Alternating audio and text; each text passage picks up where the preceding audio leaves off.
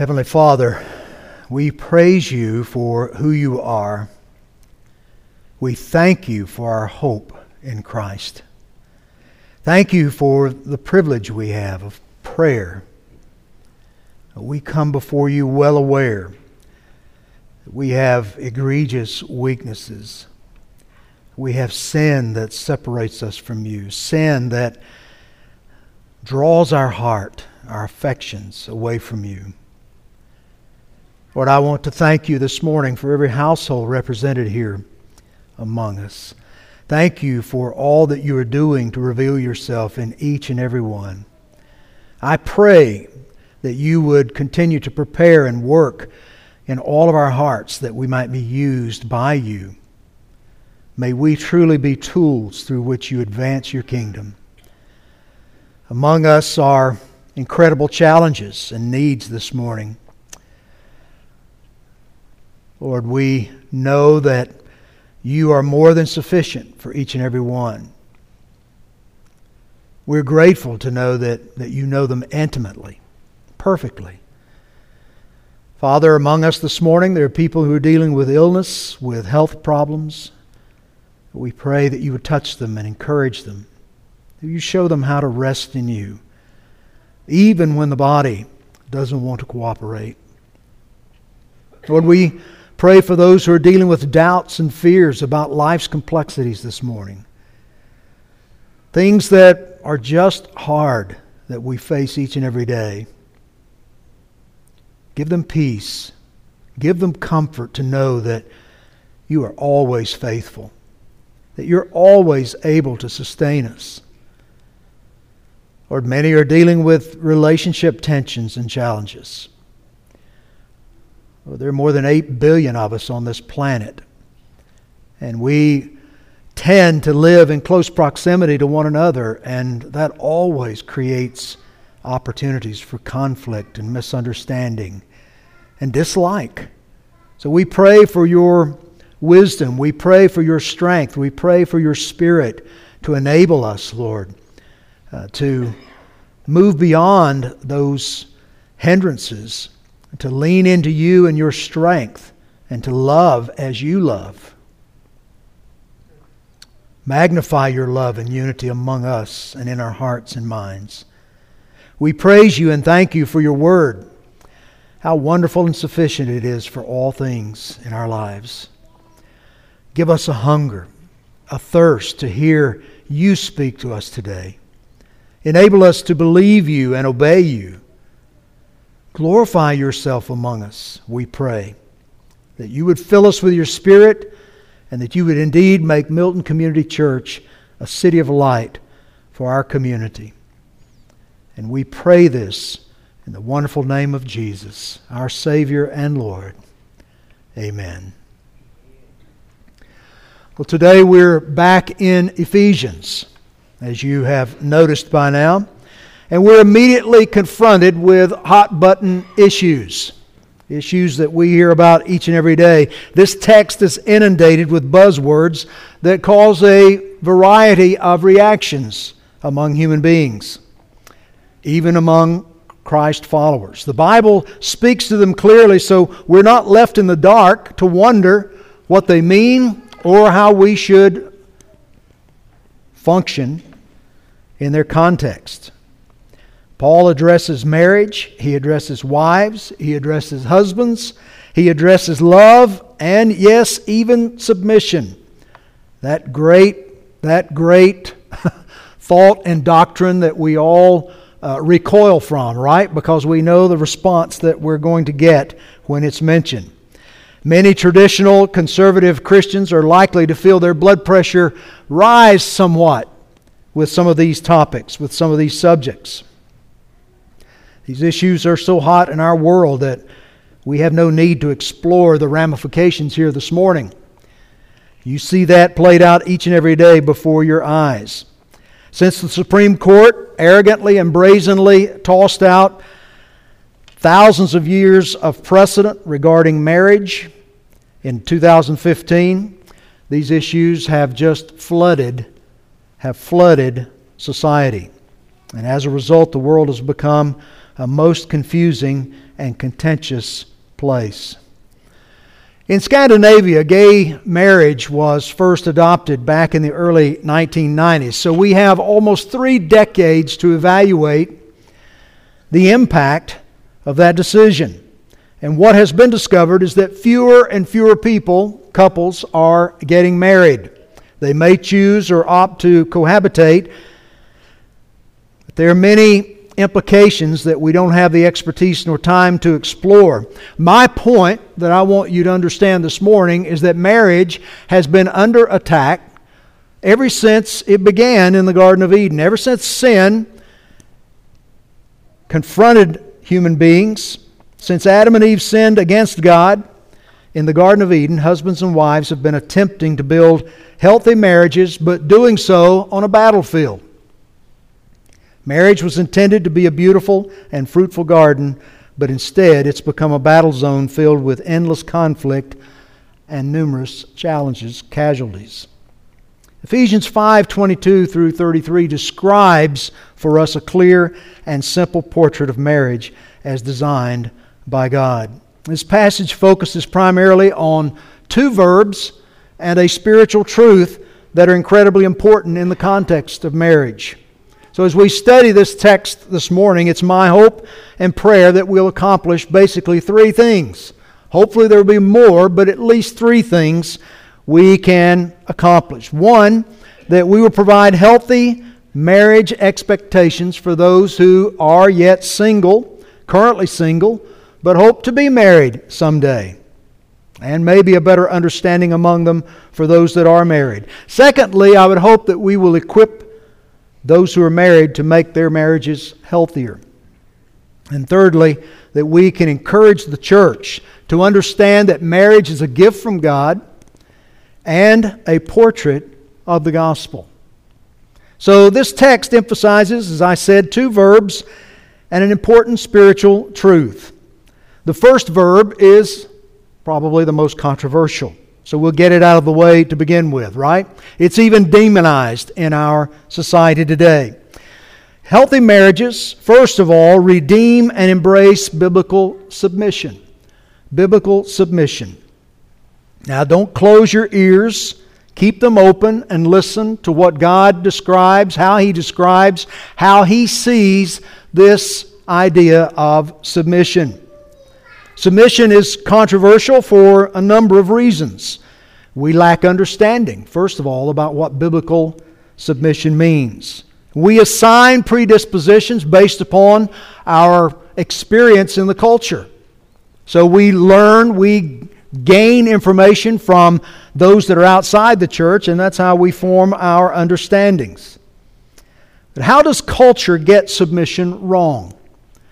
Well, there are many ways, but let's talk about two or three here. First, people believe that submission is inequality. They believe that submission is advancing the idea that men and women or people are unequal to one another, that one has greater intellect or worth or power than another. That's simply not what the Bible is inferring. Secondly, people believe submission justifies male dominance and even abuse of females. Again, nothing could be further from the truth. And thirdly, people believe identity and destiny is a social construct in this world we live in today. And defining roles is oppressive and archaic. Anything leading into this pattern is considered to be bad and even unfair. Another buzzword. Biblical submission never, ever condones or encourages such harmful attitudes. Biblical submission does not deny these abuses exist and that there are problems. But distortions in human relationships have been a problem since Eden, and they will continue to be so. For, for instance, Adam abdicated his role as leader, spiritual leader of his family. This was assigned to him by God. This was given to him by God, and he abdicated that. He was right there the day that Eve listened to the arguments of the enemy and sinned against God. Eve usurped a role that was not assigned to her. She engaged in something that she had not been prepared by God to do. Sin's curse, its fallenness, continues to mar and distort roles, attitudes, and actions. Paul says here in this text, Wives, submit to your own husbands as to the Lord. And in our culture today, many will try to rewrite that and say it means something different. Well, it does mean something different than how we understand it in our culture. Again, in Colossians 3:18, he uses almost the exact same phrase, "Wives, submit to your husbands as is fitting in the Lord." So this has to do with the right ordering of the marriage relationship. Typically, in a Roman household at that day, the term obey would have been used. So Paul is pushing back on that idea somewhat. He uses submit. Men have a God given leadership role in the family. And the idea is for wives to come alongside them, align themselves with them, and respect this design. Do not allow or follow cultural patterns, is what he's saying, but live in a way that's fitting to the Lord. Live according to the Lord's prescription. You call yourselves believers, you want to follow Christ. This is one of the things that he encourages us to do, particularly in that most important relationship between husband and wife. It's not a matter of superiority or inferiority, both are equal under God. There are two important terms to consider headship and submission. So, what do they mean? What do we mean when we're talking about headship in the home because the man is compared to Christ, who is the head of the church. Well, headship is the divine calling of a husband to take primary responsibility for Christ like servant leadership, protection, and provision in the home. Submission is the divine calling of a wife to honor and affirm her husband's leadership and to help carry it through according to her gifts. Now, these roles and distinctions do not preclude mutual honor and respect and discussion. This does not mean that the husband unilaterally makes all the decisions and doesn't include the wife in that decision making process. That's one of the misunderstandings. But still, it is the husband's God given responsibility ultimately to lead the family, and he will be, be held accountable for it. The wife has responsibility to align with and to support this role. Her input and influence should be an integral part of his leadership. In other words, there should be plenty of room for discussion, even debate about issues or decisions affecting the family. Ultimately, though, she is accountable to God to help her husband as he leads.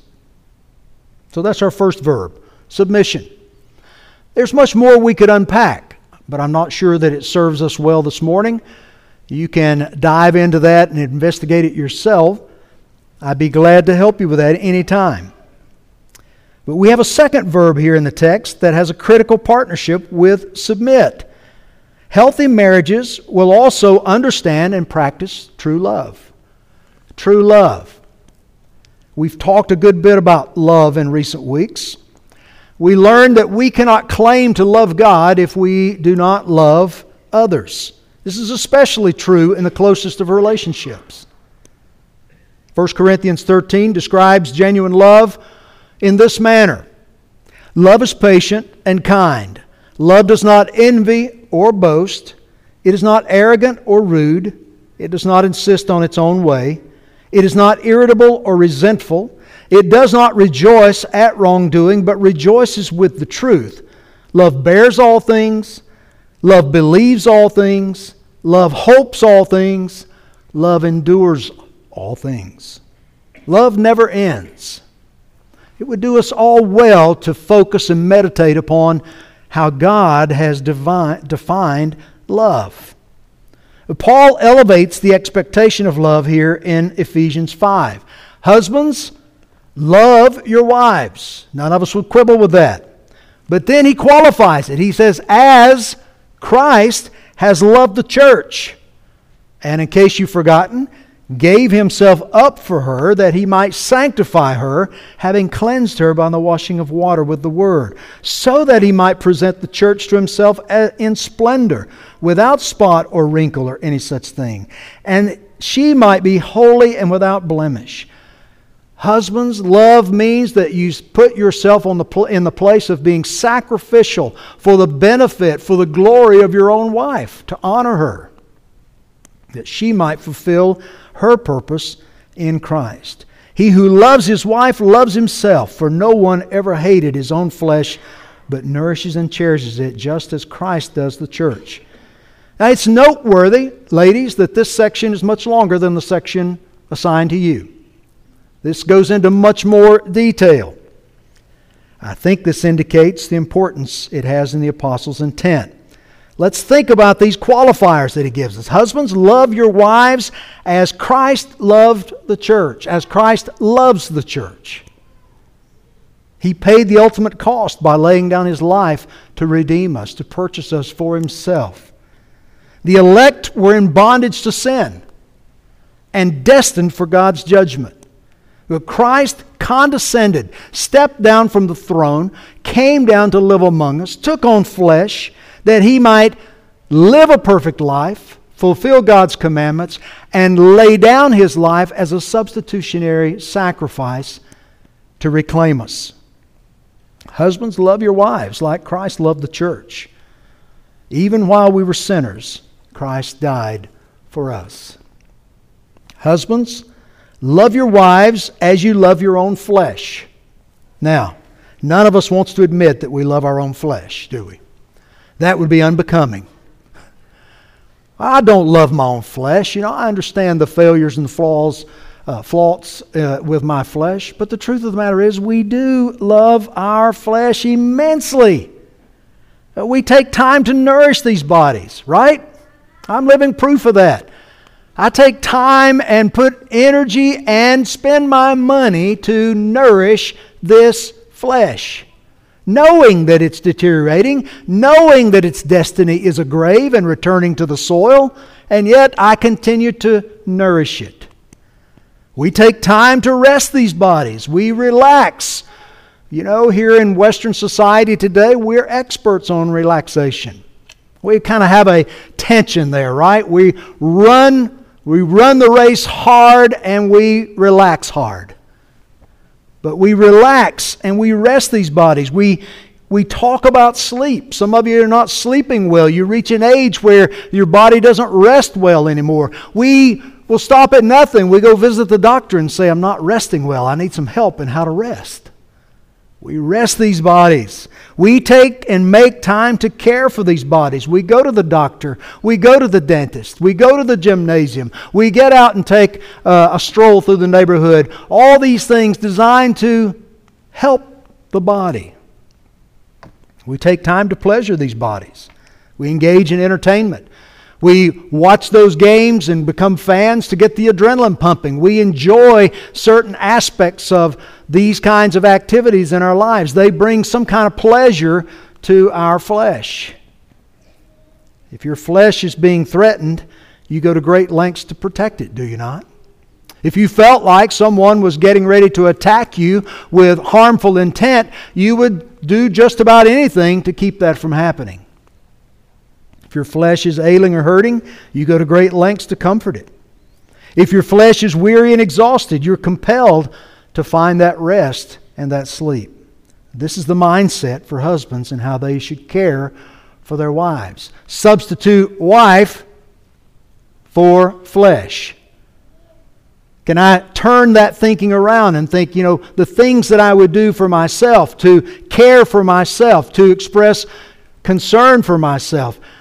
My wife should be receiving that as a priority in our relationship.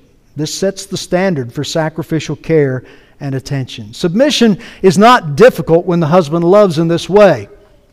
In talking with uh, ladies through the years, marital counseling, whatever it may be, I have discovered not one lady who would say, you know what, I'd have a hard time submitting myself to a man who cared for me that way.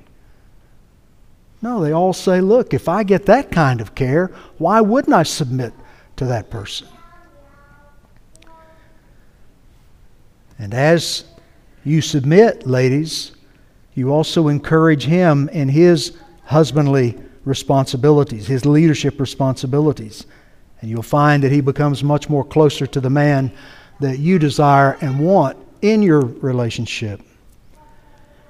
If wives and husbands apply these two verbs in this way, they will enjoy a healthy marriage and home. Not perfect, not perfect, but better. Not perfect yet, but moving toward perfection. But it will be a resilient marriage. It will be a saturated marriage, saturated with forgiveness and kindness. There will be no there will be respect and honor. There will be genuine care and selflessness. So we have these two verbs submit and love. They go together, they travel together, they encourage one another in our lives. And this is our imperative from this passage. And then he gives us a truth, a spiritual truth that we must not miss and that is that marriage portrays the gospel. Marriage is a picture of the gospel. A man leaves his father and mother and holds fast to his wife. We see this depicted over and over. Many of us have experienced it. I was once dependent upon my parents. I was once dependent upon them emotionally, practically, physically. Everything, my whole life depended upon these two people who brought me into this world and raised me. But there came a time where I left that relationship. I left and separated from them, and I took Karen as a wife. And we became, to begin with, in theory, one flesh. And over the last, I'll say many years, I won't tell you how many exactly, but over all these years, you know what? God has been making this practical commitment and vow toward being one flesh become a reality in our lives. We've grown together into one flesh. It truly is a mystery how God does this. We covenanted to be a flesh and began this journey, and God has made it come to pass how two people begin as separate beings and become one, Paul says, is a mystery, a profound mystery, but this mystery points to Christ and His church. God gave us marriage that we might multiply and fill the earth with worshipers. That we might raise our children up to know the Lord and to worship Him in spirit and in truth. This is every parent's first responsibility. Not to see your child gets properly educated, not to see they get all of the other things that we shower upon them, not to see that they come proficient in all these different things. Your first responsibility is to raise them up in the teaching, the admonition of God's Word, and to focus their attention on God that they might come into relationship with Him and worship Him with all that they are.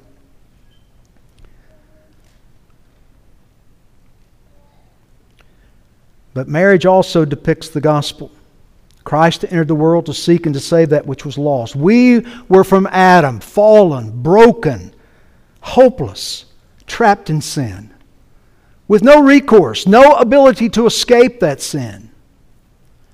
Christ has torn down the walls of separation and has redeemed his elect from sin, from death, from hell. And he has taken his elect as a husband takes a bride we are set free from Adam's race and positioned in Christ. We are covenanted with Him. And we are now growing, we are growing into one flesh with Him, in Him, growing up, maturing in our position in Him. It's a mystery, and yet it is becoming evident. The marriage is a glorious gift from God. The joy of oneness that marriage offers a man and a woman is incredible. And the opportunity to multiply and raise up worshipers for God, what, what a gift. The journey with all of its ups and downs that make us one is incomprehensible. In fact, if God had laid it out for us in the very beginning, we probably would have decommitted. Said, I'm not up for that. I don't think I can do that. I don't think I can get there. But together, in Him, He's brought us this far. He's producing what He wants to produce, often in spite of our weakness and our human frailty. Marriage is a graphic portrait of the gospel. That's the primary reason that relentless efforts are, are at work in our society, in our world today, to undo, to attack marriage.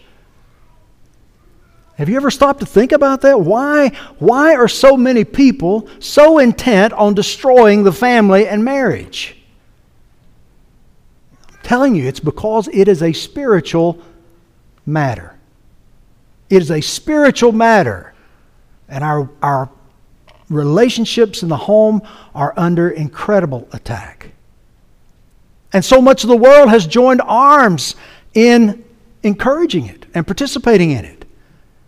Maybe not thinking through carefully what are the implications. A healthy biblical marriage proclaims the goodness and gospel of God. And when marriage is not healthy, when it's not biblical, it proclaims the weakness of man. The enemy is seeking to pervert it, to ruin the gospel portrait it offers. Marriage is important for these practical reasons as God's good gift to us. Marriage is important for proclaiming the gospel in this dark world. This is reason enough for us to work and pray to have biblical marriages, is it not? It's necessary for us to resist the world's attacks on Christian marriage, to pray fervently We've only skimmed the surface this morning. We could spend hours, we could spend days, even weeks on this text. I hope you see the gospel in Christian marriage as it's presented here. But it also directs our attention to the Lord's table. The bread is emblematic of Christ's body, suffering in our place, took on sin that he might exhaust God's judgment for us as sinners.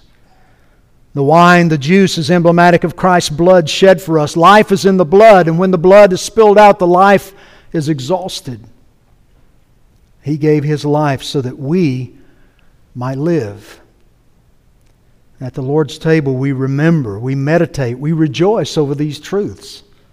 We remember the salvation He purchased for His elect. We remember the union that is ours as His redeemed we remember that He is going to return and claim those who are His for all of eternity.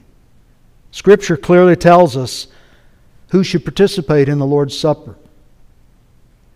Who's it for? It's for those who believe the gospel and repent of their sin. It's not an empty ritual. It's a sacred. It's a sacred engagement. It's a sacred ordinance that God has given us for those who know Him, those who have been born again and belong to Him. It's for those who are walking in healthy fellowship with Christ. They do not guard or love their sin.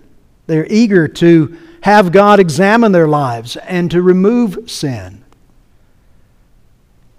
Beliefs, habits, attitudes that interfere with their daily walk with Him are to be surrendered.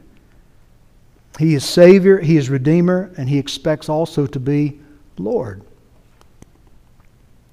How do we come to the table? We come humbly. We come in unity with Christ. We come in unity with one another. Sin puts us at odds with God, sin puts us at odds with one another. We come to the table confessing our sin, repenting of all sin, we put those sins under the blood of Christ, and we make restitution where it's necessary.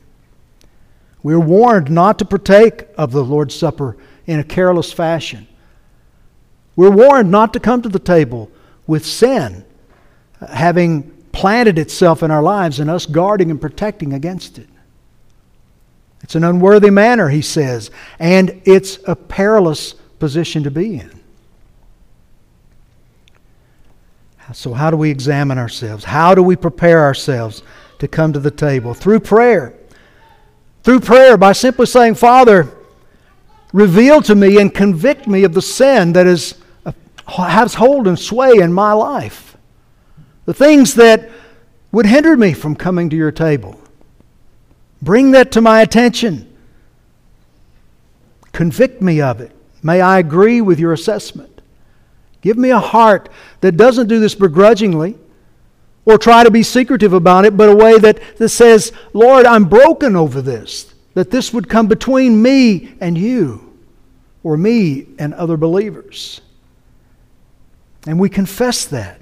And we put it under the all sufficient blood of Christ. There is no sin too great, no sin too small that cannot be and will not be covered by the blood of Christ. If we simply say, Lord, search me, show me, now forgive me, indeed He will. So I want to encourage us this morning to take just a few moments to bow our heads and have that conversation with God. Ask Him to search your heart and what He brings to your attention to confess it and cleanse your heart before we come to the table. Let us do that now.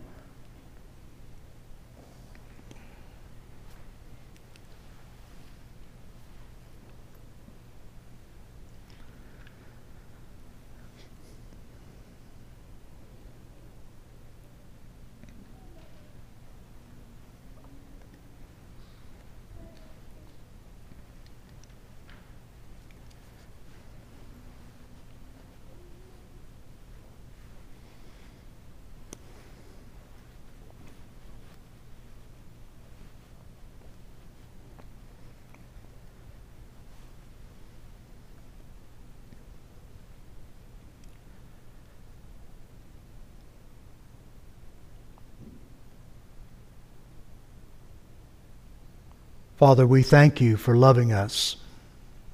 We thank you for the gospel.